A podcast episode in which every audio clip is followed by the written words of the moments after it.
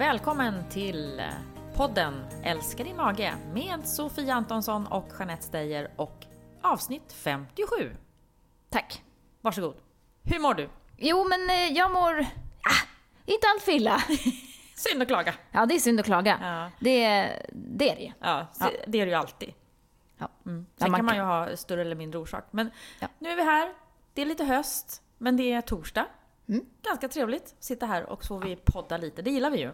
Det gör vi verkligen. Eh, verkligen. Eh, vad har- hänt i livet sen eh, sist? Egentligen. Ja, men eh, ja, för, förutom eh, allt ja, möjligt annat så har det hänt det att jag har varit på en intressant föreläsning Ja. eh, om mikrobiomet och framtidens hälsa. Mm. Som jag tänkte vi skulle prata lite grann om idag, där vi ju förstås pratade väldigt mycket om tarmbakterier och probiotika. Ja. Om att byta tarmflora och grejer. att byta tarmflora och lite andra saker. Du då? Precis. Jag, eh, jag har ju inte varit på så många föreläsningar, men jag har ju däremot hållit många föreläsningar. Så är det. Ja, jag har, eh, jag har varit överallt, kan jag känna. Jag vet knappt vad jag är, fortfarande. Väldigt roligt. Jag var i ehm, Linköping i helgen. På Kära Me Woman. örebroare, sa du då? Nej, jag sa inte Som det kungen faktiskt. som inte visste vad han var. Ja. Nej, men eh, det var kul. Mm. Det var en kvinnohälsa, kv- kvinnohälsa, kvinnohälsamässa. ja. Och eh, som fortsätter nu i höst på många olika orter och även då nästa år. Jag vill verkligen eh, uppmana er att gå dit. Ni som eh, känner att eh, ni vill ha lite mera centrerat liksom. Kvinnor, det var modevisningar, det var eh, smink, det var en massa olika intressanta grejer. Eh, och många organisationer och förbund och sådär. Eh, och jag var ju där och föreläste om eh, mage och tarm naturligtvis med 1,6 miljoner klubben, där jag är ambassadör. Våra vänner på Oats var där också. Och eh, krängde havrebröd så det bara sprutade Var det så? det. Ja, det var det var succé. populärt. Ja. Ja, vad roligt. det var det verkligen. Eh, jätteroligt. Och sen har jag varit i eh, Tällberg. Ja, På, och vad är det för ett ställe? ja, det är mycket fint och avslappnande kurort. Ja. Får man säga så? Ja. Ja, jag tror att det kan Ja. klassas som en kurort. Ja. I eh, Dalarna. Dalarna. Eh, vid, med utsikt över Siljan. Vackert. Mm. Lugn och ro. Jag var där på en, eh, en eh, hälsoresa med Topphälsa. Där du också föreläste? Och så hade jag lite sittningar med deltagarna och eh, pratade om eh, ja, deras kost och sådär. Så var det träningar och så var det morgonpromenader och otroligt trevligt och vackert och härligt. Mm. Gud vad spännande. Det låter fantastiskt. Ja, och då kände jag effekten av skogen. Jaha. Så då tänkte jag skulle prata lite om det idag också, det här Ja. med, med natur och eh, djur och natur. För, för, för tarmen och kroppen Ja. och hjärnan och eh, allt faktiskt. Det, var, det blir väldigt eh, påtagligt när man kommer från, från mitt i stadspulsen ut till liksom, lugnet i skogen. Det blir ju en, en sjuk kontrast egentligen. Mm.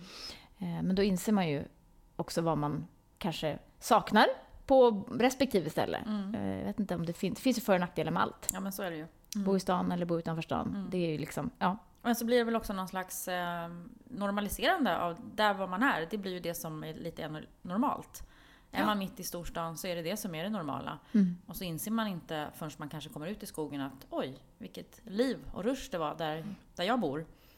Och tvärtom, bor man i skogen eller bor ute på landet och är van vid det och ja, tycker att det här är väl okej och så kommer man in till stan och så kanske man gillar det eller så gillar man det inte. Men det är liksom, man ser, har ju svårt ibland att se där man är. Att det, man tänker bara, det, så här är det bara, så här är livet. Och sen så inser man ju ibland att det finns annat. Exakt, och det ena utesluter ju verkligen inte det andra. Nej.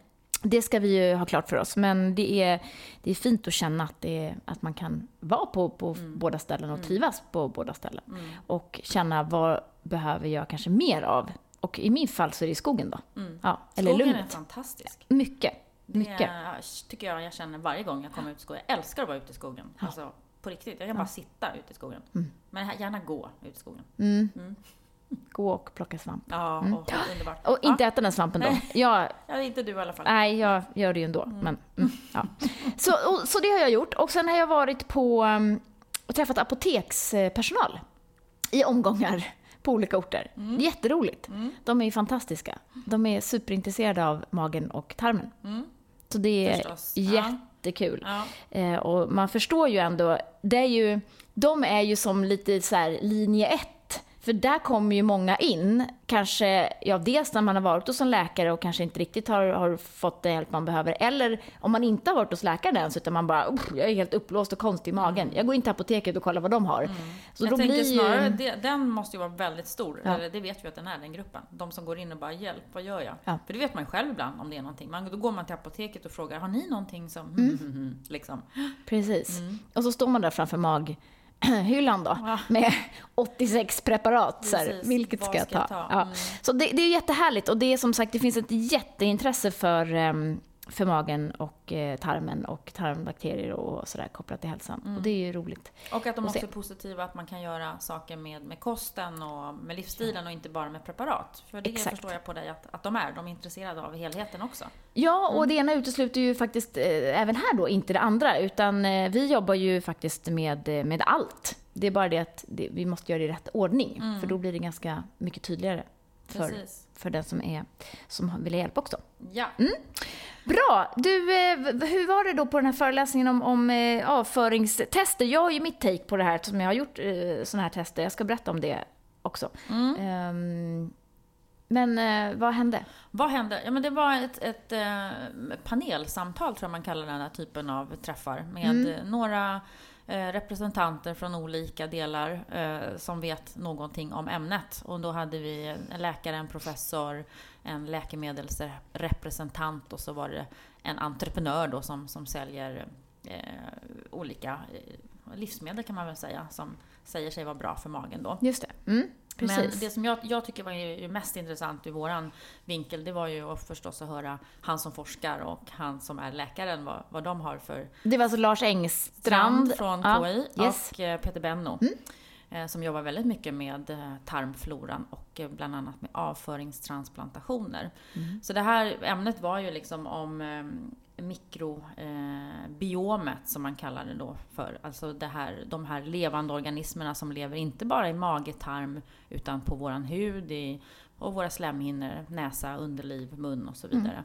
Att man ju med senare forskning, det här har vi pratat om tidigare, men vi brukar ju fokusera just på vad som händer i, i tarmfloran. Men att man med senare forskning har börjat kunna studera det här närmare, inte bara tarmfloran utan även resten av mikrobiomet. Och man ju eh, förstår hur mycket, ja, kanske kunskap och svar som förhoppningsvis ligger i det här. Det var det. en intressant bild som Lars Engstrand började med att visa hur vi har eh, senaste decenniet är det väl? Är det decenniet? Är det 100 år? Ja. Ja. Någonting sånt.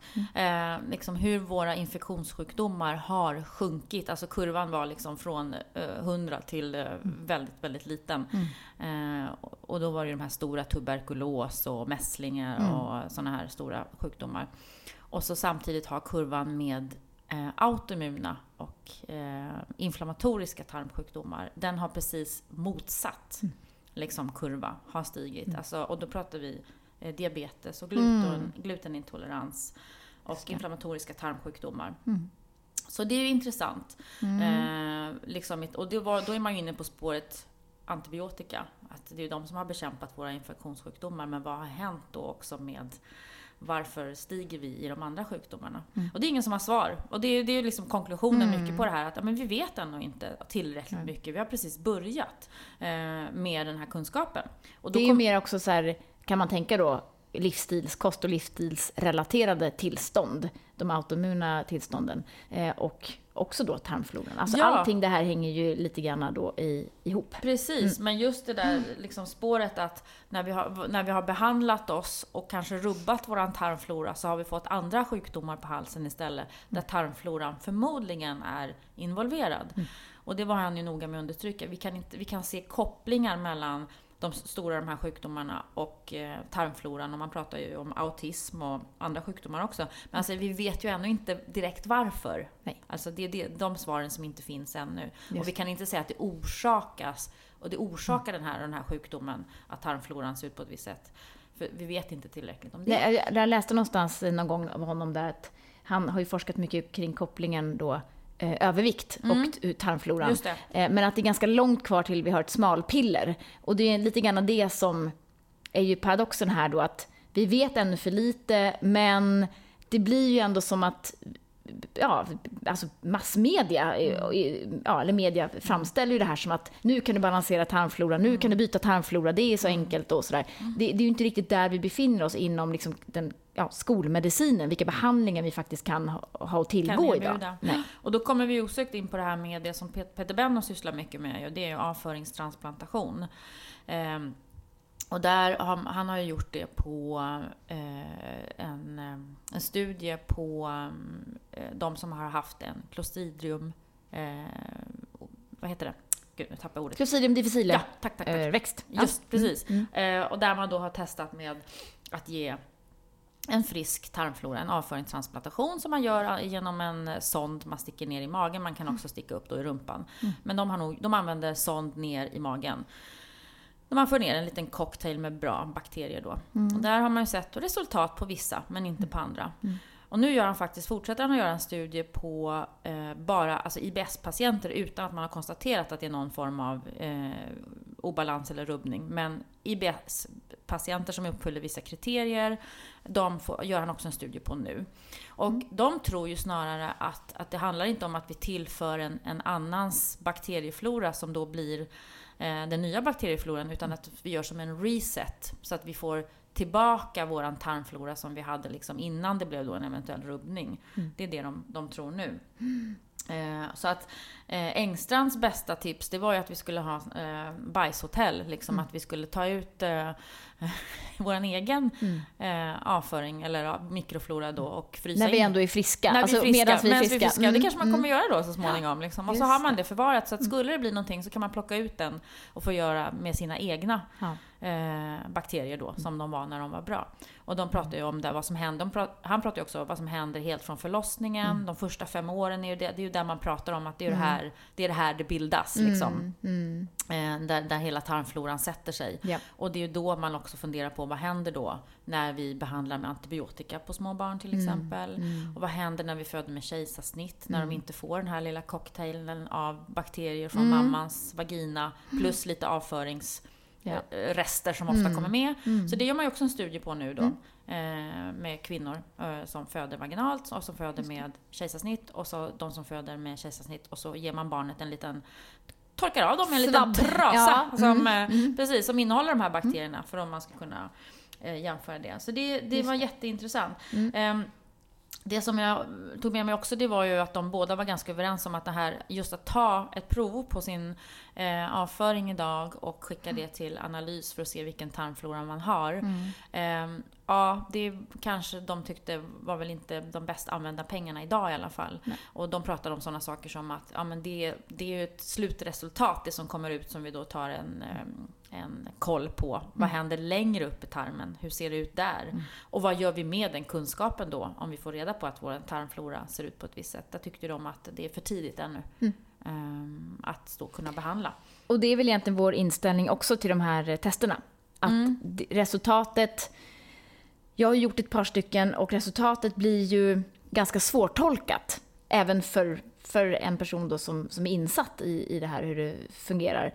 Eh, och Dessutom, vilken ögonblicksbild är det jag får? Jo, det är den, precis som du säger, i den sista delen förmodligen av tjocktarmen och just den dagen.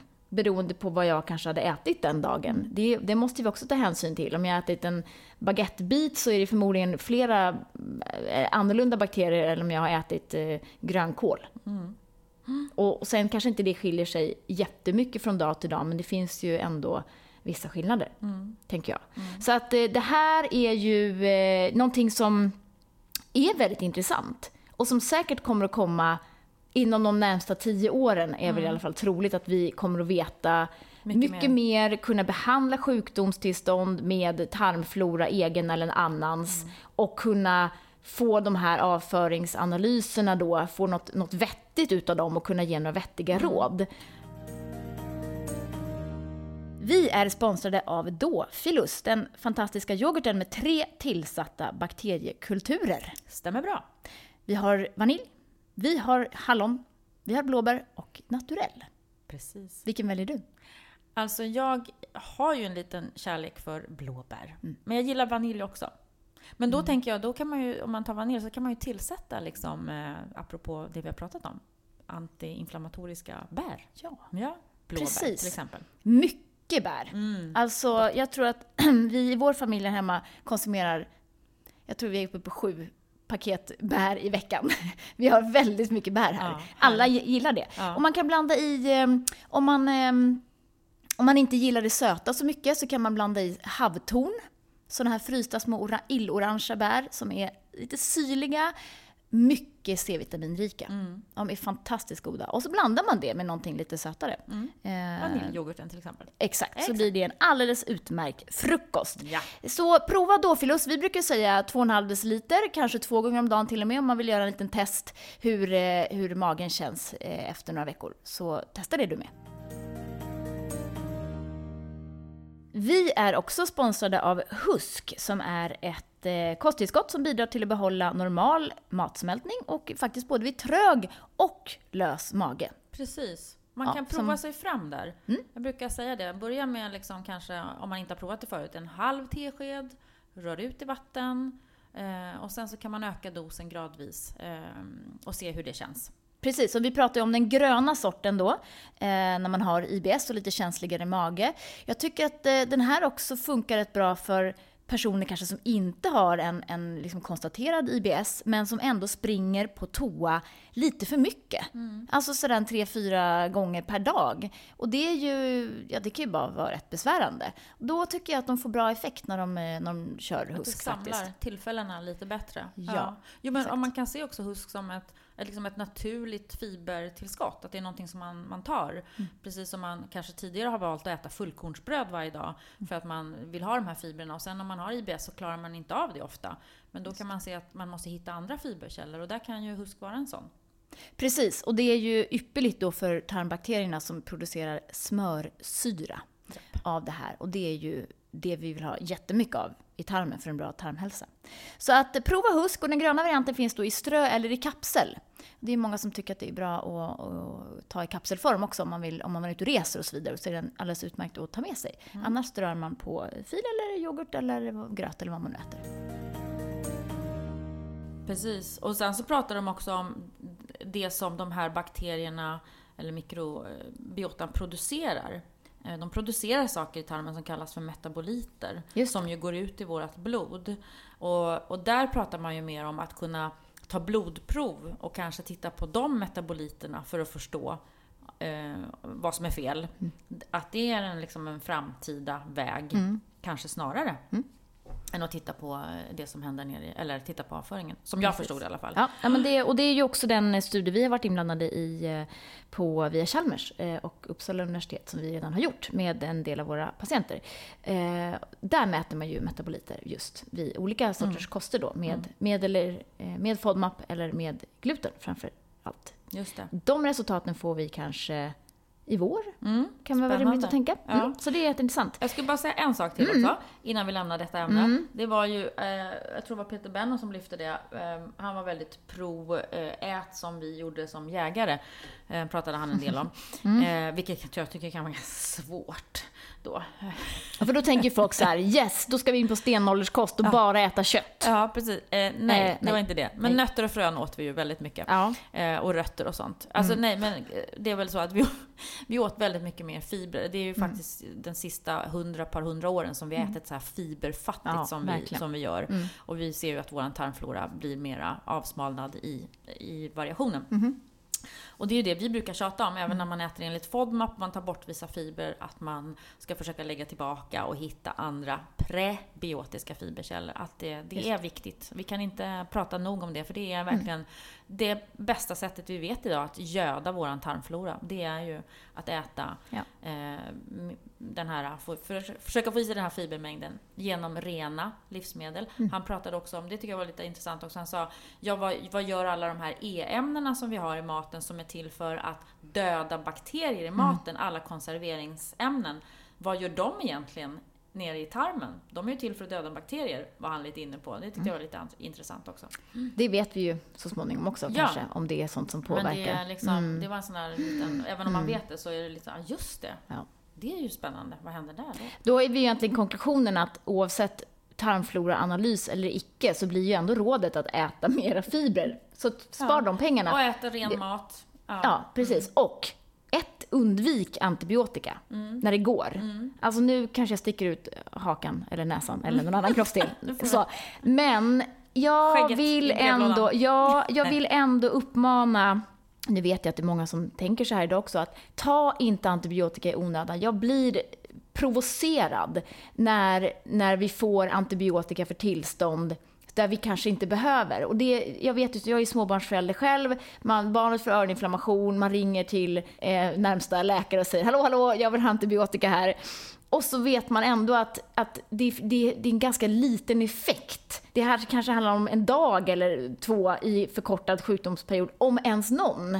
Och då tänker jag, bespara era barns tarmfloror. Floror. Ja, i alla fall. Flora. Ja, exakt. Och undvik gärna antibiotika där det inte absolut är nödvändigt. För vi behöver också få kvar liksom vår, vår eh, ja, antibiotikans verkan. Det är största hotet mot mänskligheten, antibiotikaresistens. Så undvik antibiotika det mesta ni kan. Och måste ni ändå ta antibiotika, då är det ett preparat som gäller. Det här är så mycket intressant och kul och härligt och jag skulle vilja säga att det är lite omvälvande Ja. att vi nu har ett preparat som heter Precosa i Sverige. Som är egentligen en, en det är ju en, en probiotika men det är en jästsvamp. Eh, Jäst, jäst och svampar går ju också under benämningen probiotika. Det är ju nämligen så att antibiotika eh, associerad diarré eh, drabbas, drabbar då ungefär 30% eh, av alla de som får antibiotika. Det vet vi ju. Det kan man ju känna själv att, men alltså, jag fick antibiotika och sen var magen helt upp och ner. Ja. Och då har man då uppfunnit ett läkemedel för väldigt, väldigt, väldigt länge sedan eh, som då eh, fick benämningen Precosa. Man har hittat en jästsvamp som heter Saccharomyces boulardii CNCMI-745. Kommer du ihåg det där liksom bara helt automatiskt Nej. Eller läste Ja, nu, nu är det så att jag, jag är ute och mässar lite om det Ja. här för tillfället. För Jaha, jag tycker att det här är, ja, Utan till. det här är mycket, mycket, mycket viktigt. Det är nämligen så att den här jästsvampen, vi ska inte liksom tala så mycket ingående om det här, men jag vill bara nämna det så att ni vet där ute att får ni antibiotika utskrivet av läkaren, så be gärna läkaren om att skriva ut prekosa samtidigt. Därför att den här lilla fantastiska jästsvampen går ner och skyddar tarmslemhinnan genom massa olika mekanismer, men bland annat då genom att hämma tillväxten av ehm, eh, patogener i tarmen och även då att blockera toxinreceptorer i tarmslemhinnan. Så att den behåller, kan man säga, balansen i tarmfloran under tiden man äter antibiotika. Tada! Tada, Fantastiskt. Ja. Men den går att få receptfritt också. Yes, den Ja. går att köpa på apoteket. Yes. Eh, men jag vill bara släppa det här lilla bomben. Vi kommer prata mycket mer om Precosa framöver. Men, men be er läkare att skriva ut det här eller gå till apoteket och köp Precosa. Den ska tas så fort som det bara går. eh, Då när du har börjat äta antibiotikan. Eh, och du behöver inte ta den på någon särskild tidpunkt eller med mat eller med eller utan antibiotika. Man tar den precis när du vill. Och den ska då man ska fortsätta att behandla med den här eh, minst tre, och max, tre, tre dagar och max fyra veckor efter avslutad antibiotikabehandling. Och där har vi liksom sparat en stor del av befolkningen jobbiga diarréer och en obalans i tarmfloran. Väldigt enkelt. Verkligen. Det här är ett preparat som man har använt världen över, många år. 500 miljoner människor Oj. har använt Den har Precosa. först kommit till Sverige här nyligen. Ja, exakt. Men det vill så säga att, de, och speciellt då de som vet med sig, att som tidigare har upplevt just att de får diarréer och så Ja. vidare med eh, antibiotika. Ja, men alltså alla får ju mer eller Ja, mindre dysbios av, ja. av antibiotika. Så det Så att det, och, och då, den i förebyggande. Exakt, och då kan vi också härmed avskriva det gamla rådet att tar du antibiotika ska du ta probiotika, för det är egentligen ganska dåligt investerade pengar eftersom en stor del av probiotikan ändå dör av av antibiotikan. Skydda tarmen, eller tarmslemhinnan eller tarmbiotan med Precosa först. Sen, när man har avslutat antibiotikakuren, då kan man ju gå på med en probiotika till exempel. Då då. Ja, och Precosa får också då ges till eh, barn eh, i Sverige. Eh, och då får man då be om detta från sin, från sin läkare också, att man Just får det, det. förskrivet. Ja. Så att jag tänker att eh, det kan vara, jag vill bara liksom lyfta Det detta. jättebra. Det här är ju en stor, eh, stor eh, sak för mänskligheten. Och framförallt då med det här hotet med resistenten. Eh, och eh, att man är lite varsam med antibiotikan. Det tror jag att Absolut. många är redan. sen, Men, både, precis, vi får ju tänka på det men sen ska vi ju verka för att man inte använder det så mycket i livsmedelsproduktionen heller. För det är där precis. de många stora boarna finns. Ja, Mm. exakt. Mm. Det var det om eh, detta. Bra! Ja. Spännande! Mm. Ehm, du, jag skulle vilja grotta lite mer i det här med skogen. Ja, Ja. ja. Jag Alltså, med. Ja. Ja. Jag skulle vilja Jag skulle sitta i en grotta i skogen. Ja, jag jag ska omformulera. eh, nej, Ja. men du hade läst någonting spännande just också om det här med att vara ute i skogen. Ja, alltså att vara i skogen, det har ju, det har ju sen, alltså sen länge vet man att det är bra att vara i skogen. Eh, det finns ju då eh, något uttryck om att det är negativa joner i skogen, vilket ju är någonting som vi mår väldigt bra av då. Ja, det där har vi hört ibland. Och så tänker man så här, men vad är det egentligen då? Mm. Och då behöver man gå till Japan Okej. och titta bakåt och Sydkorea. Det är ju det här med kimchi och kombucha och så här. Ofta när jag är ute så är det så här, ah, men jag håller på med det här. Ja, men det uppfann vi inte lite. 2019, Nej, vill jag utan det bara har påtala. vi hållit på med sedan 2000 år före Kristus. Ja, Okej, ungefär. ja, men vi tar ett tag innan vi kom på det också. Ja. Där har man något som heter Shinrin Yoko. Okej. Fan vad du är bra på att komma ihåg så här eh, Ja. ord och uttryck. Ja, Ja. det är skogsbad. Hon har fotografiskt minne, jag vill bara ja, säga. ja, ja. Ja. Men alltså det är då skogsbad. Ja. Man går alltså ut i skogen på, det finns då såna här eh, certifierade skogsbadsplatser Åh, i Japan, om det är 60 eller 70 stycken. Ja. Då kan man gå med en guide som då visar hur man ska liksom vara Mm. i, när man är runt i skogen. Ska man vara naken? Eh, nej, Nej, okej. det behöver man inte vara. Det kan Nej. man kanske också vara. Ja. Det, är, det beror på väder. Mm. Mm. Men det som är det intressanta här då, det är att man har ju sett, eh, alltså vår, vår, vår liksom disconnection, alltså vår har... icke-koppling, Ja, frånkoppling från naturen, Mm. har ju ingen positiv verkan på oss. Eh, Man tror ju att mycket av ångest och depressionsproblemen liksom, problemen kommer ifrån att vi inte har den naturliga kopplingen till skog och natur längre. Och rörelse. Och rörelse, jag naturligtvis. Ja. Och då har man ju börjat tänka på det här med skogsbad och även i Sverige har man gjort då lite studier uppe med Sveriges lantbruksuniversitet och Umeå universitet. Och då har man tittat på personer med utmattningssyndrom, hur de då reagerade på att vistas i, eh, i skogen. Och man såg då att, eh, eh, att blodtrycket eh, påverkades eh, ja, ganska mycket när man, ja, när man befinner sig i, i skogen. Eh, och kontra då också stadsmiljö. För det är det här man ska då försöka mäta. Vad är fördelarna med vad, vad är skogen? Ehm, så i, i skogen så sjönk ehm, eh, blodtrycket ganska mycket. Och eh, pulsen är ju egentligen också någonting man kan mäta. Eh, sen är det vissa som har liksom en naturligt ganska låg puls. Är man utmattad kan jag tänka att man kanske, man kanske har liksom, ja, svårt att och, och gå igång överlag. Eh, men, men då kunde man också se att, att pulsen gick faktiskt ner mycket mer i skogen då jämfört eh, med inne i stan. Eh, och koncentrationen kan man också stärka genom att vara i, eh, i skogen kontra stadsmiljön. Så det, det är liksom, det är många positiva effekter. Eh, De var avspända, lugna, harmoniska och glada och mer klartänkta i skogen. Det är ju där man ska sitta och jobba. Ja men gud. Helt Låt oss klart. hitta en liten hydda. Ja, precis. Och det intressanta är ju då att alltså nu gjordes den här studien då i Umeå, där är det ju svårt kanske att hitta en väldigt väldigt livlig stadsmiljö om man tänker att man Alltså, åker i Japan, storstäderna där. Jo, men alltså det, det är en konklusion. Det är en konklusion de faktiskt gör. Alltså en icke-grön miljö. Ja. Den är svår att hitta där för det är så mycket, så är mycket grönt. björkar i, Ja. Umeå. Eh, men alltså det visar i alla fall på att ehm, eh, den har en läkande eh, effekt. Mm. Och Likadant då när man tittar på, på effekten här i, eh, i, av skogsbad i Japan. Det är nämligen så att man ska ta på träden. Det är lite av grejen här när man är ute. Man ska alltså krama träden, Mm. krafsa lite på dem eller liksom ta på dem. För då tolkar trädet det som att det blir angripet Mhm. av ohyra. Okej. Ja, eller ja, liknande.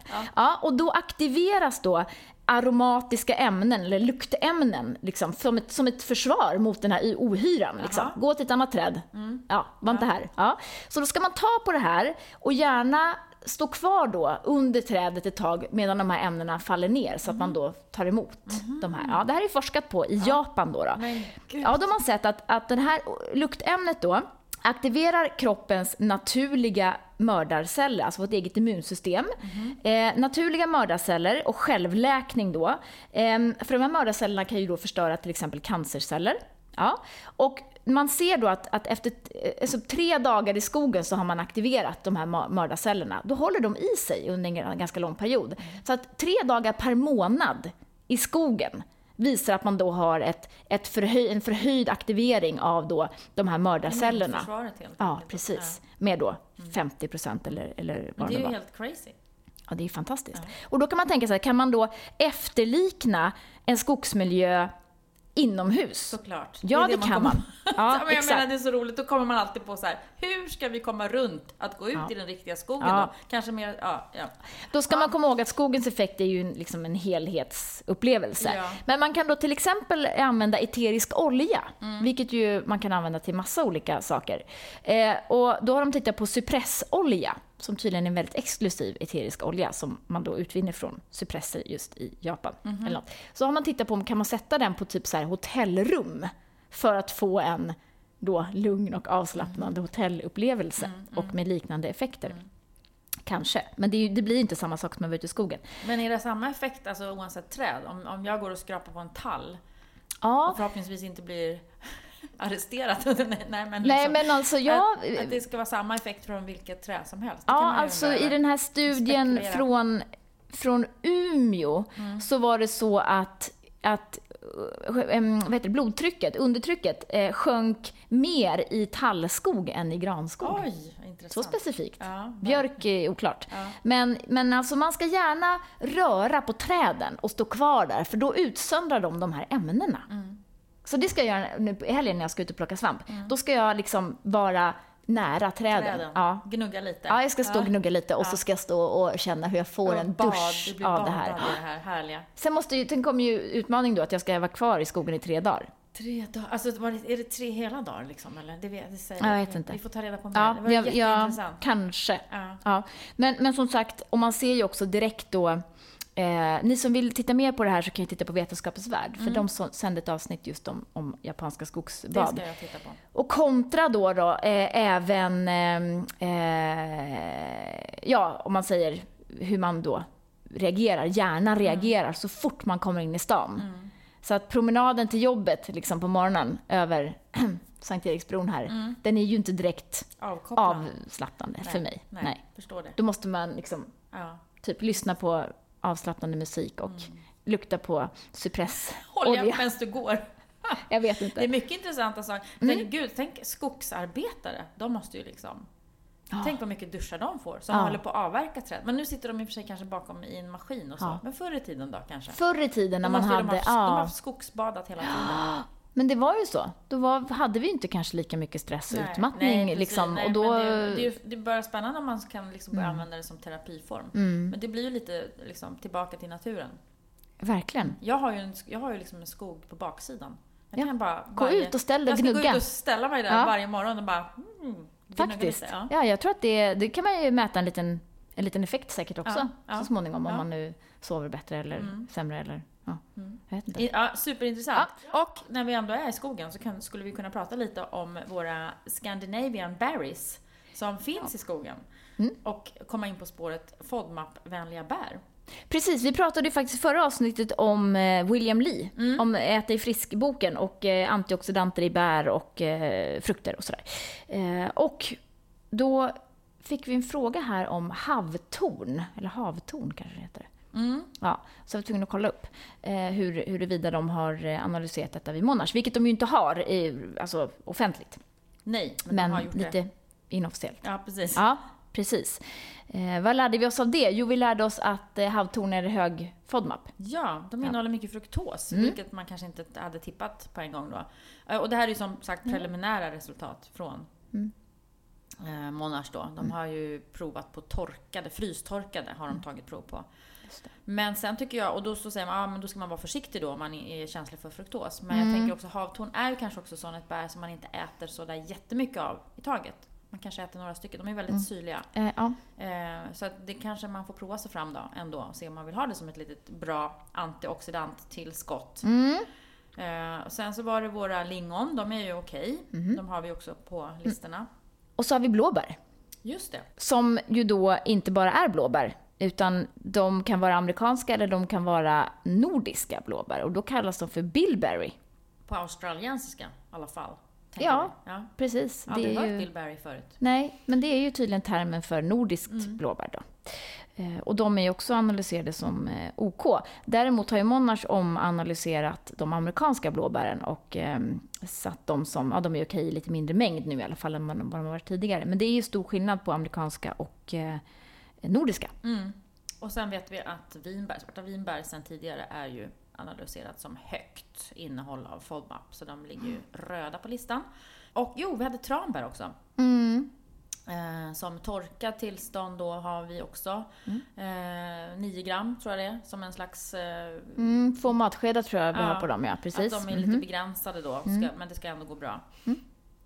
Mm. Eh, och sen tänkte jag på att då har vi ju ändå en del bär som vi kan äta, som funkar bra. Alltså Absolut. blåbär, och lingon, hallon, jordgubbar. Mm. Ja, det är, inte så, det är inte så dåligt. Nej, det är jättebra. Mm. och bär behöver man kanske inte äta heller så stora mängder av för att få i sig mycket näring. Nej men precis, Det är det som är så kan ju fint. handla om den där decilitern Mhm. liksom, som man har i filen eller gröten. Ja, Mycket bra för immunförsvaret, säkert. Det är det. Mm. Mm.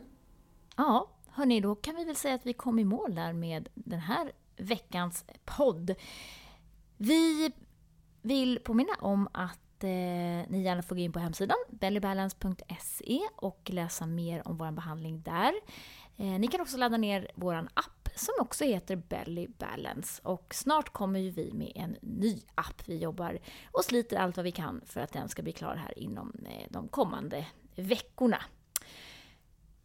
Vill ni träffa mig då? Eh, kanske så här lite IRL, så finns det faktiskt möjlighet nu här den 20-21 oktober. Eh, då har tidningen Hälsa en hälsokryssning med en massa intressanta föreläsare. Eh, mycket fokus på kvinnohälsa, hormoner bland annat. Tycker jag var spännande och jag kommer hålla två föreläsningar under den tiden. Vi har också en föreläsning i eh, Göteborg den 22 oktober med Biokodex. Då föreläser jag för Apoteks personal där. Så jobbar ni på något apotek i Göteborgsområdet så ta och anmäl er till den föreläsningen. Och sen den 23 så är jag då i Karlstad med Mag-tarmförbundet. Eh, och där har vi då en föreläsning den 23 oktober. Så kolla in på Mag-tarms eh, hemsida ni som bor i eh, Karlstadområdet om ni vill komma dit. Så är ni så hjärtligt välkomna ska ni veta till någon av de här föreläsningarna. Hoppas jag att vi ses och så tar ni hand om er så länge och har en riktigt par sköna veckor tills vi hörs igen. Hej hej!